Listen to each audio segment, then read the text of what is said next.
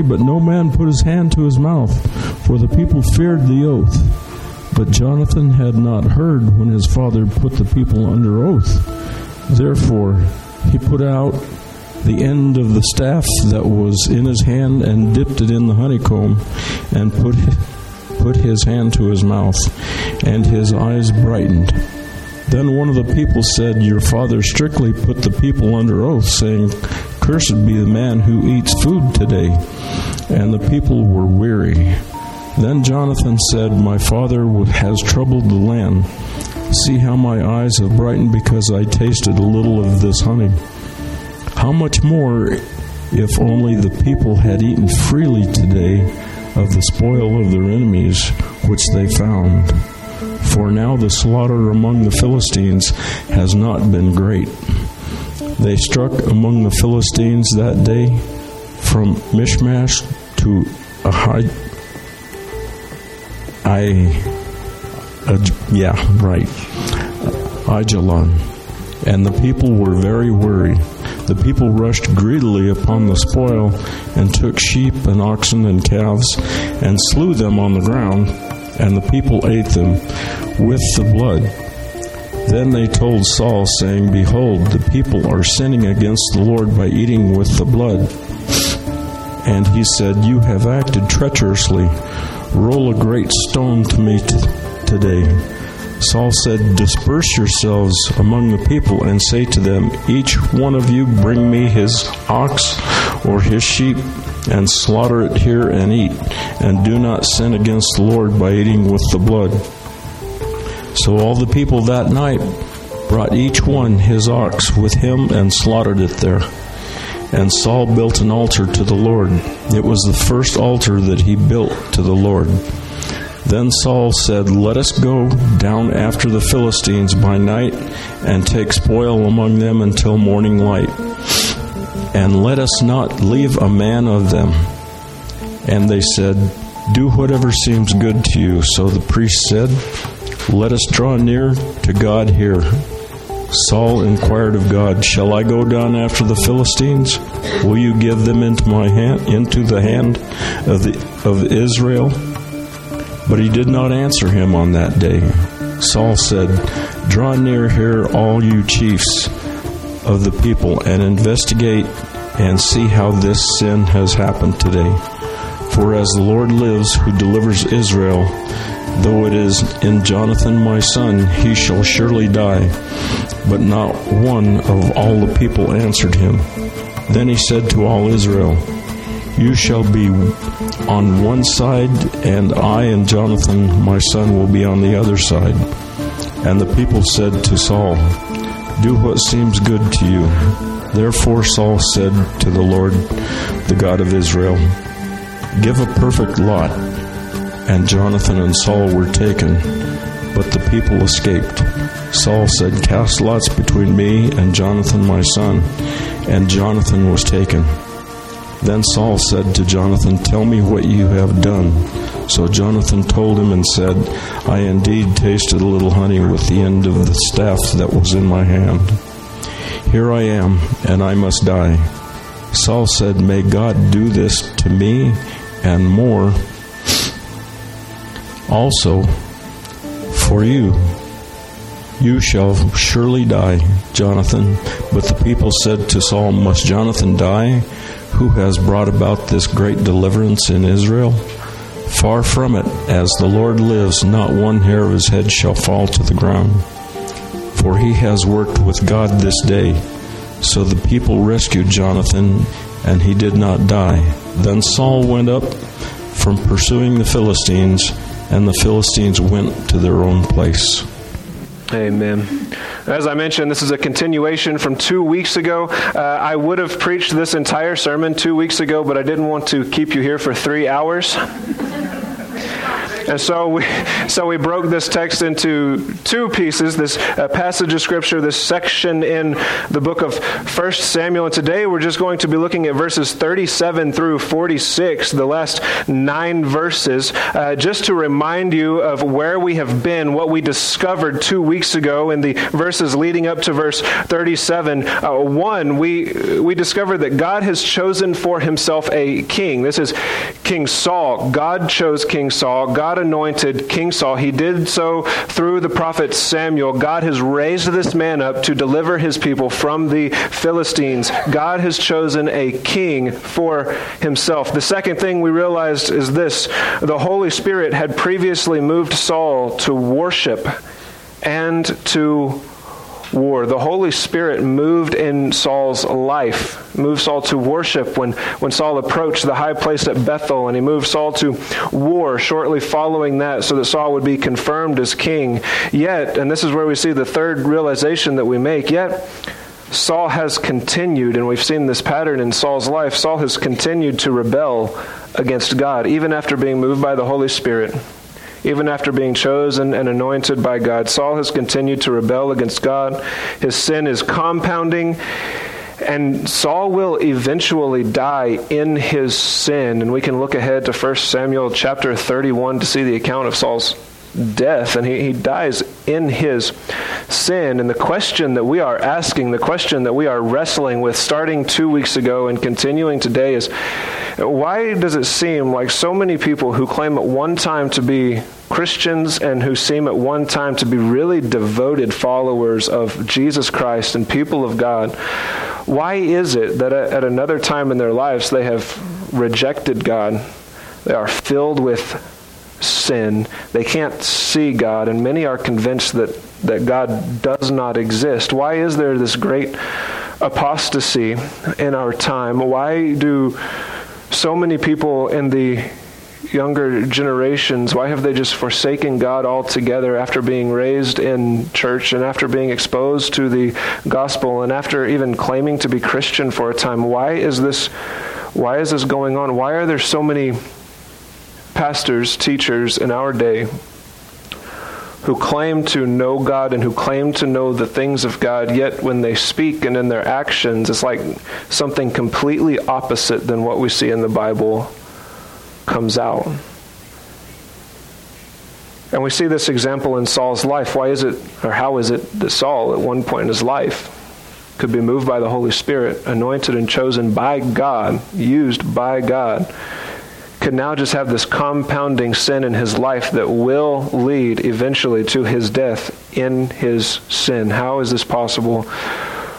Why why does God let stuff like this happen? And so this is the difficult question, the big question that we are wrestling with starting 2 weeks ago and continuing today and and we'll just read this as as one unit, but we'll break it into two parts. We'll look at verse 37 first and we'll look at verses 38 through 46 second, and we're just going to see this this doctrine of of degeneration, the doctrine of degeneration in the life of the unbeliever or in the person who has, has not been chosen by God for salvation.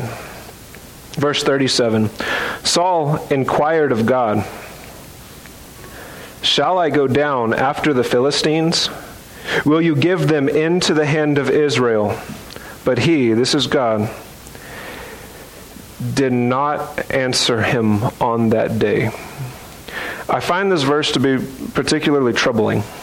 And the reason I find this verse to be troubling is because we have this account in God's Bible in the Old Testament text. It tells the story of a man who I think Saul is desperately trying to do the right thing. And I think he's desperately trying, and we covered this last uh, two weeks ago. I think he's desperately trying to obey God, keep God's commandments, keep the people of Israel in line, get them sacrificing the right way and doing the right thing and fasting so that they have success. He's trying to do religious stuff. And we see churches trying to do religious stuff all the time today, uh, whether or not it honors God, right? And here we come to this part in the story where Saul seems to be trying, and God God just does not answer Saul's prayer. He doesn't say, Yes, you will overcome the Philistines. He doesn't say, No, you will not overcome the Philistines. And he doesn't say, Not yet. God doesn't answer in any of these ways. And the text is explicitly clear God did not answer Saul. And I find this to be troubling because, and you know this if you have spent any time at all in Christian circles or in religious circles at all where, where God is, is talked about freely, right? You hear, God always answers prayer. He will either say yes or no, or maybe, or not yet. But God always answers prayer. And well meaning people will say this, and then you get to a verse like this in the text of Scripture that simply says, God did not answer somebody. It causes us to stop, and, and hopefully it causes us to think. And I wonder what is going on here that, that God just would not answer Saul. It's not, it's not the case that God did not hear Saul, right, according to this text. In fact, if we believe that God is omniscient, having all knowledge, then we believe that He knows everything. That's what it means to have all knowledge, right? If we could just parse this out logically, that's what it means to have all knowledge, is that God knows everything. If He knows everything, that includes every word that is spoken by every person, whether in prayer or, or not. And so, so God is aware of Saul's prayer but for some reason, he is not answering this prayer. Now, this verse in Scripture doesn't give us a reason, right? We can't take this verse and extrapolate, oh, this is the reason God is not answering Saul's prayer. We, we would have to make a guess, and we don't want to make a guess. And when we don't want to make a guess, what do we do when we are reading the Bible? We go to other parts of the Bible that explain a doctrine more clearly than we see here. So we want to know why God isn't answering Saul. I don't know about you, but my mind asks the question, why? Why? Why, God, would you not answer Saul's prayer? The key text where, where a reason is given is in John chapter 9 verses 28 through 34. Now, to set up the context for John chapter 9 here, verses 28 through, through 34, there's a man who was born blind, and Jesus healed this man who was born blind. And, and the Pharisees, noticing that Jesus healed this man who was born blind, want to set Jesus up for failure. They want to trap Jesus so that they can offer some accusation against Jesus. He is a false Christ. He's, he's not the real deal. He is a false prophet, is what the Pharisees want to accuse Jesus of. And so they bring this blind man into a, a public place, a, a trial of sorts, and, and they're trying to persuade him or his, his mom, who says, Don't ask me, ask him. He's an adult. He can answer for himself himself, right? Try and persuade him to lie about what happened with Jesus. You really could see before, couldn't you? And they try to get him to lie in this way. And that sets up the context for what we see in John chapter 9, starting in verse 28. They, the Pharisees, reviled him, the blind man, or the man who was formerly blind at this point. They reviled him and said, You are his disciple. You are Jesus' disciple but we are disciples of Moses. You follow Jesus, but we follow Moses. We know that God has spoken to Moses. But as for this man, Jesus, we don't know where he is from. The man, the, the man answered and said to them, Well, here is an amazing thing that you do not know where he is from and yet he opened my eyes. What a testimony to Christ. Verse 31 We know there the man who is formerly blind, referring to himself and everyone there who is a Jew and who has been exposed to the Old Testament scriptures and who learned these things growing up, right? We know that God does not hear sinners. Now, the word hear there is in the active form, so it could be translated like something like God does not listen to sinners. This doesn't refer to God's ability to know what is being said or what is being prayed. This refers to God's actively listening. God does not listen to sinners. But if anyone is God fearing and does his will, he hears him or he actively listens to him. Verse 32 Since the beginning of time, it has never been heard that anyone opened the eyes of a person born blind. If this man were not from God, he could do nothing. And they, the Pharisees, answered this man who is formerly blind You were born entirely in sins, and you are teaching us? So they put, now the Pharisees, they're teachers of the law, right? This is kind of insulting that someone would come in and tell them that they don't know what they're talking about. You are born entirely in sins as if they're not born in sin too, please. You were born entirely in sins and you are teaching us, so they so they put him out. Don't tell us what we know. We're not willing to engage in genuine, sincere dialogue here about the man Jesus Christ. We've already made up our minds. If you're going to tell us something different, then you are not welcome here. That's what's being said. The blind man, uh, or the man who is formerly blind, right? Formerly blind, not formally blind, formerly blind. In verse 31, when he says, We know that God does not hear sinners, he's, he's actually alluding to several verses in the Old Testament. For those of you taking notes, let me just list these verses for you so you can look at them later. Job chapter 27, verse 8, and Job chapter 35, verse 13. He is alluding to Psalms chapter 34, verse 15 and 66, and 18 uh, 66, 18, 145, 19. He is alluding to Proverbs chapter 15, verse 29. He is alluding to Proverbs chapter 28, verse 9.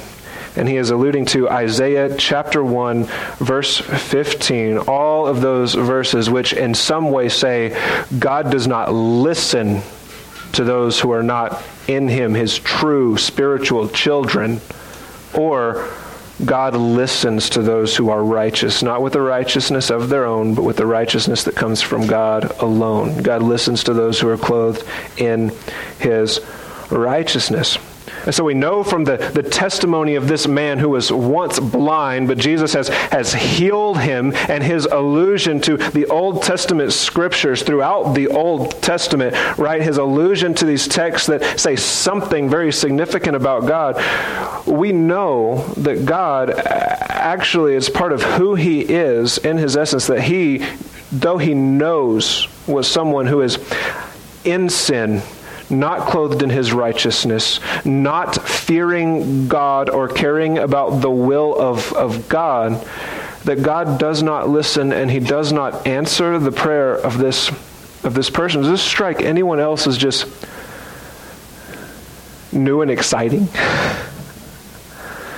but that those who are clothed in God's righteousness, that, that he does listen to their prayers actively, not merely knowing what they're saying, but he does listen to their prayers actively and he does answer them, whether his answer is yes or no or not yet. And I've had God answer my prayers in all of those ways, right? Yes, no, not yet. Maybe. I know my answer, but it's a maybe for you. I don't want you to know the answer yet, right? And God is pretty good at explaining himself uh, when he does that and he explains himself through through his Bible why he answers prayers the way that he the way that he answers them. Right, uh, one of my favorite artists. Uh, his name is Nathan, and I can't pronounce his last name, which is probably why he simply goes by NF. Uh, he is a hip hop artist. I thought I would rap for you this morning. Please don't. Please don't. I told, I told him on Wednesday one time. One time I started out a sermon by rapping for the congregation, and the next Sunday the house was packed. and they said, please don't, so I won't. But if it accidentally happens, please don't hold it against me here. NF, in his song Oh Lord, which is on his album Therapy Session, s- sings, raps, hip hops, lyricizes this. You see, the same God that you saying might not even exist becomes real to us, but only when we're dying in bed. When you're healthy, it's like we don't really care for him then. Leave me alone, God. I'll call you when I need you again. which is funny. Everyone will sleep in the pews. Then blame God for our problems like he's sleeping on you. We turn our backs on him. What do you expect him to do? It's hard to answer prayers when nobody's praying to you. And this artist hits it. Like, why, why would God? What obligates God to answer the prayers of people who don't care about Him? God is not obligated to us, right? Uh, praise the Lord for good music. Now, not everybody likes hip hop, right? But I do, and I'm unashamed about that. not everybody, not everybody likes hip hop, but praise God for good music with theologically rich lyrics. And people who aren't afraid to, to talk or rap or sing about real stuff, right? What the Bible actually says. You expect God to listen to your prayers when you're over there claiming that He doesn't exist. And people will use the fact that God doesn't answer some prayers. And the Bible is pretty clear God really does not answer some prayers. It's just there, it's explicitly in the text. And He tells us why He doesn't answer some prayers is because we don't fear God and we don't care about His will. And so God, God just says, okay, if that's the case, I'm not. I'm not, I'm, not, I'm not obligated to listen to you and I'm not going to answer you. I'm devoted to my children. And this is the way this is the way God is, the way he operates. And we see this in the life of Saul here. And we realize this in our in our own lives and it causes causes deep reflection, right? Like okay, I'm praying and it feels like God's not answering. And the scriptures re- reveal something very significant about our own lives, right? That's evidence for us that maybe we ought to think about the relationship we have with a sovereign and a holy God. Like if, if my prayers aren't being answered, do I belong to God in Jesus Christ? And like receiving a, a no or a not yet is different from not having prayers answered at all, right? Like I've already mentioned, God is pretty good at explaining himself when he does that. What I'm talking about here is there is no answer from God. God, why are you doing this? We cry out. God, what do you want me to do? We cry out. God, how can I follow you? God, why aren't you making my life right? We cry out with those types of prayers, and worldly people cry out with those types of prayers. And there seems to be no answer, and people will use that as a justification to say, well, God doesn't exist because he doesn't answer prayers. No, God's not answering prayer because you don't fear him and you're not concerned about his will. And this text is difficult for us to hear. I'm not going to try and justify that or explain that away. That's just that's what we see here in verse 37.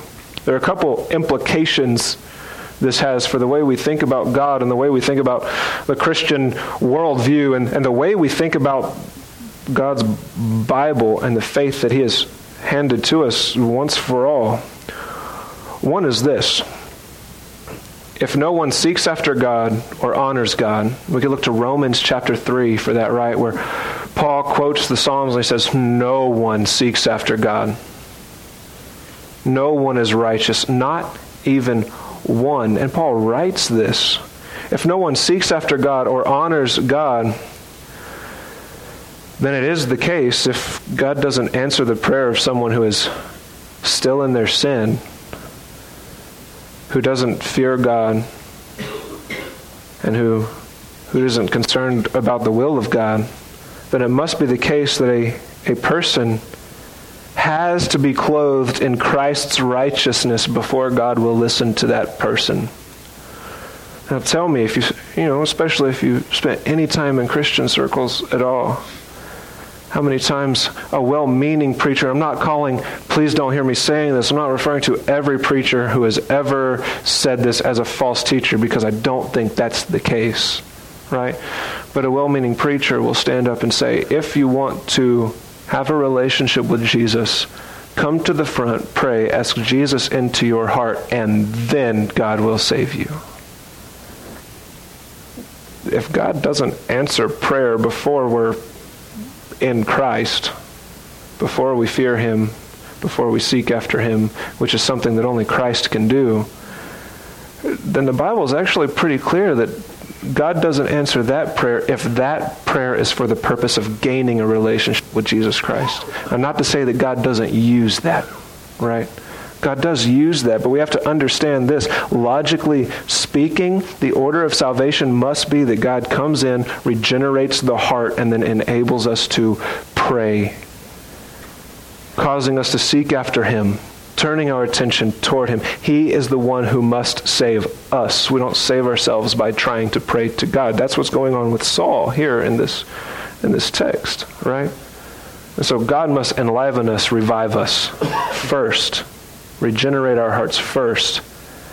And then, because of His work in our hearts and our minds, then He listens actively to our prayers, what we have to say, and He cares about what we have to say. And He answers our prayers like a good father answers the requests of His children. He only does this after He adopts us. Right? And since God is good, I think we can trust Him with that. The second implication is this if our prayers are not being answered, it means we neither fear God nor honor His will above our own. God does answer the prayers of His people, even if His answers are no or not yet. And again, I find that God is pretty good at explaining Himself. Verses 38 through 46. Saul said, Draw near here. Okay, God has not answered Saul, yet he's taking action anyway. What a good idea. Saul said, Draw near here, all you chiefs of the people, and investigate and see how this sin has happened today. What sin is Saul referring to here? He's, he's referring to his son, Jonathan, who came and ate after not God, but Saul ordered the people to fast. And so he's not referring to a sin against God, he's referring to somebody obeying his order or somebody disobeying his order to fast. Draw near here, all you chiefs of the people, and investigate and see how this sin has happened today. For as the Lord lives, okay, God has not answered him, and now he's swearing by the Lord. As the Lord lives another great idea.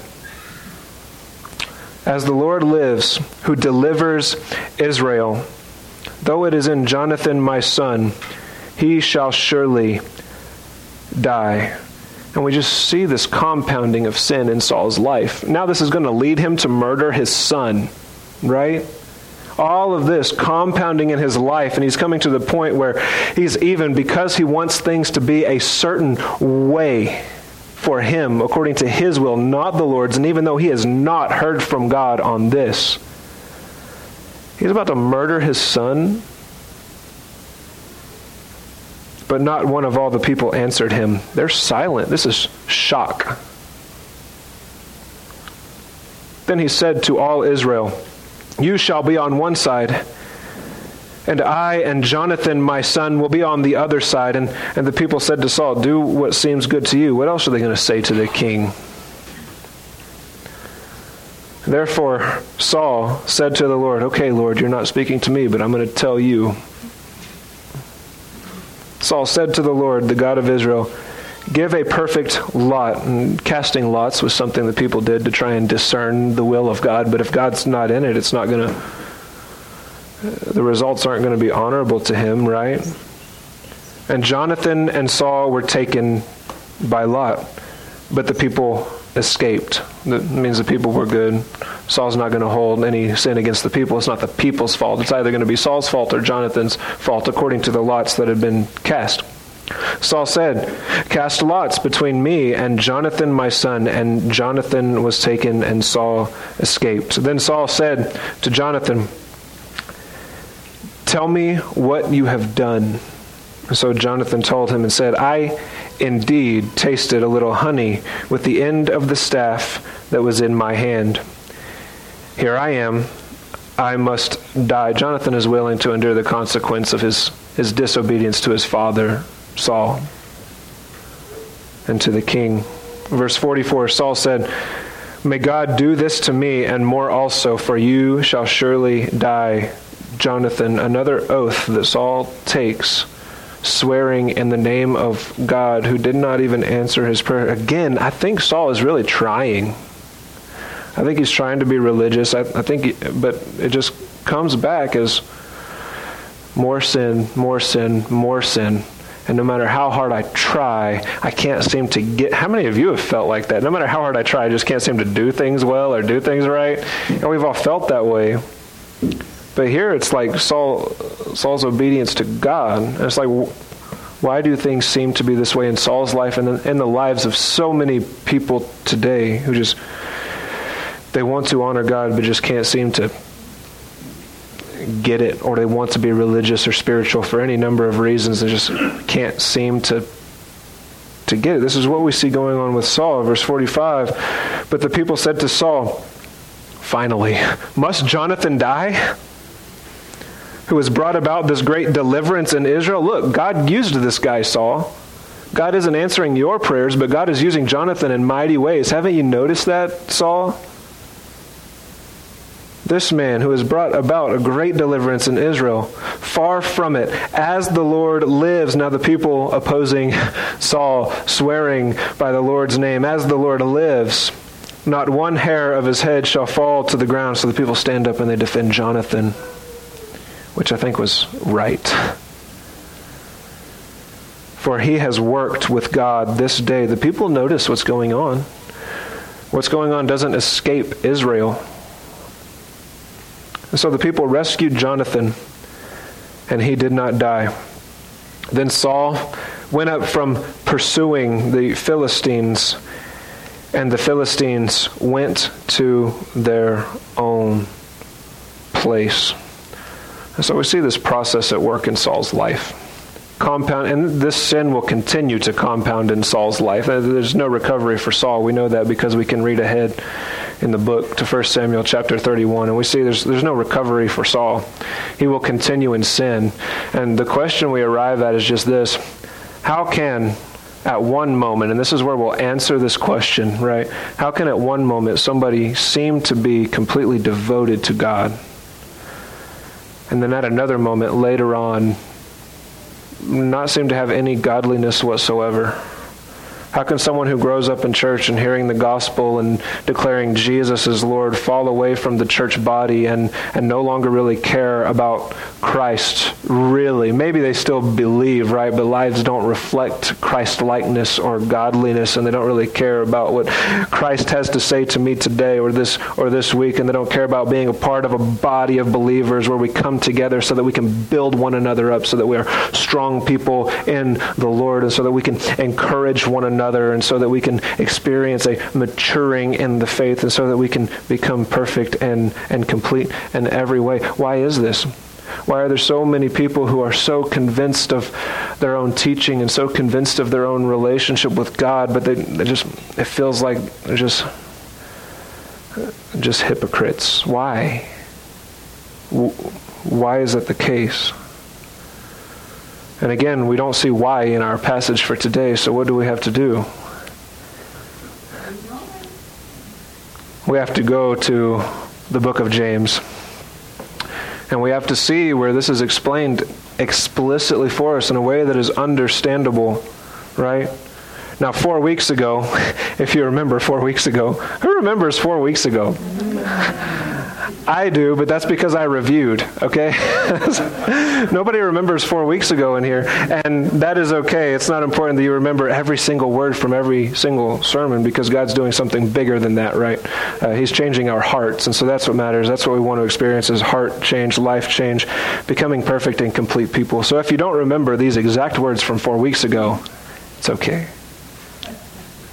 Four weeks ago, we looked at James chapter 1, verses 2 through 4. And before that, Tom exposited James chapter 1, verses 2 through 4.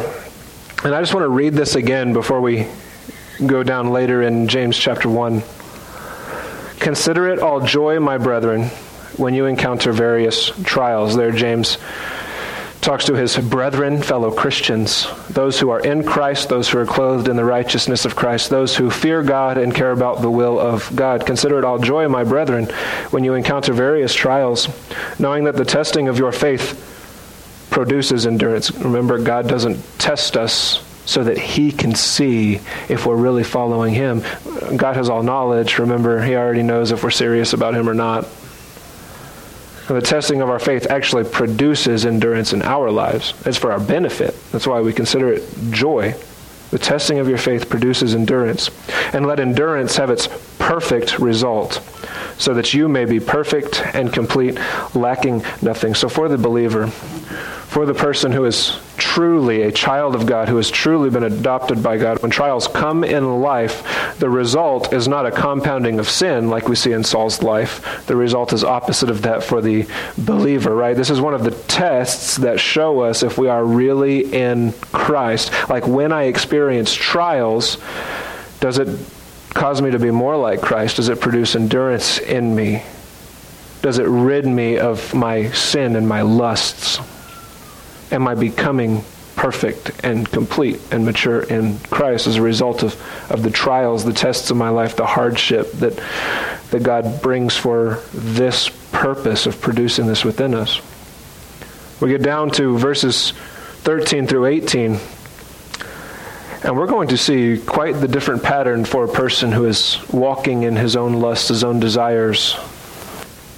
For the person who is not in Christ, for the person who is is self righteous or is trying to figure things out on his or her own, like Saul. Verse 13 here in James chapter 1. Let no one say when he is tempted, I am being tempted by God. There's a difference between God testing us and God tempting us, right? Let no one say when he is tempted, I am being tempted by God. For God cannot be tempted by evil, and he himself does not tempt anyone. He doesn't dangle evil in front of us and go, You want that? Mm-hmm. God doesn't do that. But each one is tempted. And this is the pattern that we're going to see in, in Saul's life, right? But each one is tempted when he is carried away. How many, how many people are tempted? Here it says each one, which means it's a place where we all start, right? Every single person on earth is tempted in this way. And if we're adopted by God in Christ, then the trials that we experience, they're ridding us of this sort of temptation. They're ridding us of our own lust. And that's what we get from the context here. Each one is tempted when he is carried away and enticed by his own lust. Some translations will say his own desires or his own evil desires. In verse 15, then, when lust has conceived, when it's in there, it gives birth to sin. And when sin is accomplished, when it is full grown, it, it brings forth death. And this is the pattern that we're going to see in Saul's life leading up to 1 Samuel chapter 31 as we study in the in the coming weeks or or the coming months the, the coming years Do not be deceived. Verse 16 Do not be deceived, my beloved brethren. Every good thing is given, and every perfect gift is from above, referring to the, the process of sanctification, the, pattern of trials and building in perfection that we saw earlier in chapter 1, right? Every good thing given is a perfect gift. It is from above coming down from the Father of lights, with whom there is no variation or shifting shadow. In the exercise of His will, He brought us forth by the word of truth, so that we would be a kind of first fruits among His creatures. It is only by the word of the Lord that anybody can escape this vicious cycle of lust being conceived within them, their own lusts, their own desires, bringing forth sin, and being accomplished in, in the physical and eternal death of the person. Right? This is what's going on. So we see two different patterns. We see for the believer in Christ is a pattern we call sanctification, which is experience conversion, Christ brings you to himself. You are adopted as a son or daughter of God, the Most High, Holy God. And at that moment, onward in this life, right, we experience a series of trials that actually perfect us, conform us to the image of Christ. And that's called sanctification. For the person who is not in Christ, for the person who is an unbeliever, for the person who does not fear God, and for the person who does not care about God's will, we see we see the opposite process at work in their lives, according to James, the half brother of Jesus. And it's a process that I'm going to refer to as, as degeneration. Just if you are lost, not adopted by the Father, there's this spiral downward and downward and downward until death, like a withering dead tree, right? Unless there is life, there is no growth, there is no maturity, and there is no hope, and there is no chance. This realization helps us to explain some pretty confusing verses in the New Testament. Probably the chief of which is Hebrews chapter 6 verse 5. And so we'll look at this together so that we know how to think about this text in Hebrews chapter 6. And I'll read verses 4 through 6. And maybe you've heard the multitude of different opinions about this single passage of Scripture. Verse 4 reads this way For, for in this case, those who have once been enlightened and have tasted of the heavenly gift and have been made partakers of the Holy Spirit. Interesting wording here.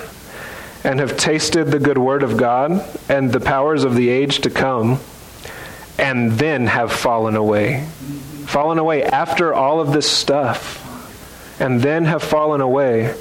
It is impossible to renew them again to repentance, since they again crucify to themselves the Son of God and put him to open shame. Just hearing that, you understand why it is so confusing, right? And people who, people who believe the, uh, the security of salvation, eternal security of the believer, that no, we cannot lose our salvation, look at this passage and we go, what? And the person who believes you can lose your salvation, they, they use this verse as justification to believe. See, look, these people are saved. They've, they, they were partakers in the Holy Spirit, and still they, still they have fallen away. And if you fall away, if you lose your salvation, it's impossible to get that back. And they'll go to this verse and, and say that and make those claims. But brothers and sisters, we, we have just seen in, in the scriptures that when a person is converted, there is a process of sanctification. And if a person is living in sin, there's this process of degeneration. And here's what we see, and we just relate this to the life of Saul as we've been studying through the life of Saul in, in 1 Samuel, right? Had Saul once been enlightened? Well, yeah. Sure. He received the news directly from Samuel concerning the kingdom of God. He had been enlightened. He heard the news, seemed to understand it, and have tasted of the heavenly gift. Did Saul taste of the heavenly gift? He seemed to be living in relationship with God. He seemed to be, right? Even if there wasn't regeneration of the heart, Saul seemed to have tasted. This doesn't mean he received it in full. It means he tasted. Tasted means tasted, not had a full meal, right? And have been partakers of the Holy Spirit. Did Saul partake of the Holy Spirit? Now, this doesn't mean indwelled by the Holy Spirit. This means partook. Again, it's the same kind of language as the word taste. Partakers of the Holy Spirit. Had Saul experienced this? Yes, the Holy Spirit moved him to worship at Bethel. The Holy Spirit changed Saul into another man, was the exact wording. At Bethel, and when he moved Saul to war. And have tasted the good word of God. Had Saul tasted the good word of God?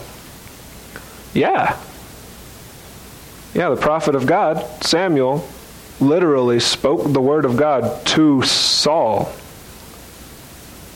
Tasted the good word of God and the powers, powers of the age to come. Had, had Saul experienced powers? Yeah, supernaturally defeating an, an enemy army, that's that's pretty futuristic, right? And then have fallen away. so Saul never had his heart regenerated. The scriptures never tell us that. What we learn about the work of the Holy Spirit is that the Holy Spirit is not limited as we are, and so the Holy Spirit works with unbelievers just as the Holy Spirit works with believers. The difference for believers is that the Holy Spirit is a counselor and a guide and indwells the believer and leads the believer, right? So that would be the difference. And so there's, there's no problem there, no contradiction there. Saul had not received salvation, but he tasted these things, was moved by the Holy Spirit, experienced some of the intimate things of God without having a relationship with God. And then Saul fell away and disobeyed God, rejected God. He was trying to somehow earn his own righteousness, which is not in line with the gospel, right? Was not embracing his own imperfections, and, and never will we see Saul actually, you know, really genuinely repent through the rest of the story. It just doesn't happen, and that's why he dies in his sin. And here, the the preacher of the book of Hebrews says it is impossible to renew them again to repentance. And we're going to see this play out in Saul's life too. Impossible for someone who experiences the Holy Spirit and rejects it flat out, outright. To be restored again, renewed again to repentance, since they again crucify to themselves the Son of God and put him to open shame. Why? Because of because of self righteousness, because God revealed this to them and they since they couldn't see, they they rejected it, right? And this is why Jesus teaches crazy things in the Sermon on the Mount, like there are many who will say to me, "Lord, Lord," and will not be able to enter I will say, Depart from me. I never knew you. It's about relationship, not just about trying to do some religious thing. And Jesus will say that, and that's devastating for us, right? That's not the stuff we like to talk about. Preacher, what are you preaching about this morning? I'm sorry, we can't skip anything, right? We, we, we want to know what God really says here. There's a reason Jesus teaches things like, Lord, Lord, depart from me, I never knew you. There's a reason in the same sermon, the Sermon on the Mount, Jesus will teach his, his disciples that narrow is the way to life, and few will ever find it, which means few will ever ever see it. And then in John chapter 3, when Jesus teaches, you must be born again to even see the kingdom of, of heaven, right? John chapter 3, verse 3 you must be born again to even see the kingdom of heaven. And being born again isn't our choosing to believe. No, if we can't see the kingdom of heaven, we can't choose to believe in just some blind faith in the kingdom of heaven. Blind faith, as much as people want to exalt that, it's impossible. Our eyes have to be open. We have to be born again before we can believe. There's a reason Jesus teaches crazy things like that. And it's because of, of this, exactly what we see here, here in this, in this text. Notice, Saul is even trying to honor God, and I, I mentioned this earlier. Saul is even trying to honor God. He is telling the people to, to keep the law, but he's telling them to keep the law in a way that's not even lawful. Right? And we saw that, how Saul's instructions actually diverted from the law. Saul is so blind and unable to see God that even though he is trying to honor God, he is growing in his sin. This is what human centered religion does. This is what human centered religious teaching does, tells us to do stuff that is uh, completely impossible. Like somebody gives you some self help instructions from behind a podium, and somehow a podium gives someone authority. Look, I don't have any authority to tell you how to live life. The only authority coming from this pulpit is the authority that just comes with God's explicit word. There's nothing in or of me, I promise. Please don't exalt me ever. That's why we see people who don't actually know Jesus are trying to honor God or teach God's Bible, but are actually growing in their own sin and persuading others to grow in their own sins. This is how you do it. Look, that's a self righteous message. That's growth in sin. And they use the Bible as justification for their, for their actions. And the worst part is that they believe, actually believe they are honoring God by teaching these things and living in this way. And the Bible says something completely opposite of that. Completely opposite of that. Brothers and sisters, our, our hearts ought to ache for those who are lost. We ought to have such a burden for those who don't really have a relationship with Jesus that they have convinced themselves that they are living in a way that is God honoring, but really the rebellion against God is just compounding and justifying it and believing that, hey, I'm accomplishing something spiritual or, or religious or I'm becoming just this really great, better person. Look, we've, we've seen what that has done in our society, right? The more we progress, the more society just seems to fall apart and the more conflicts people seem to have. That's because we're not being sanctified by the Holy Spirit, because we're not repentant. It's because we're trying to figure this thing out, right? We ought to grieve over those who have tasted the goodness of God, who have been partakers in the Holy Spirit, but have fallen away. We ought to grieve over that because people have rejected God outright. Now, I need to make a clarification before we move on. And the clarification is this just because someone has grown up in church, just because someone has heard the gospel at one point in time, does not mean that that person really became a partaker of the Holy Spirit. There is still hope for the person who grew up in church and fell away, right? That's not what the author of Hebrews is saying.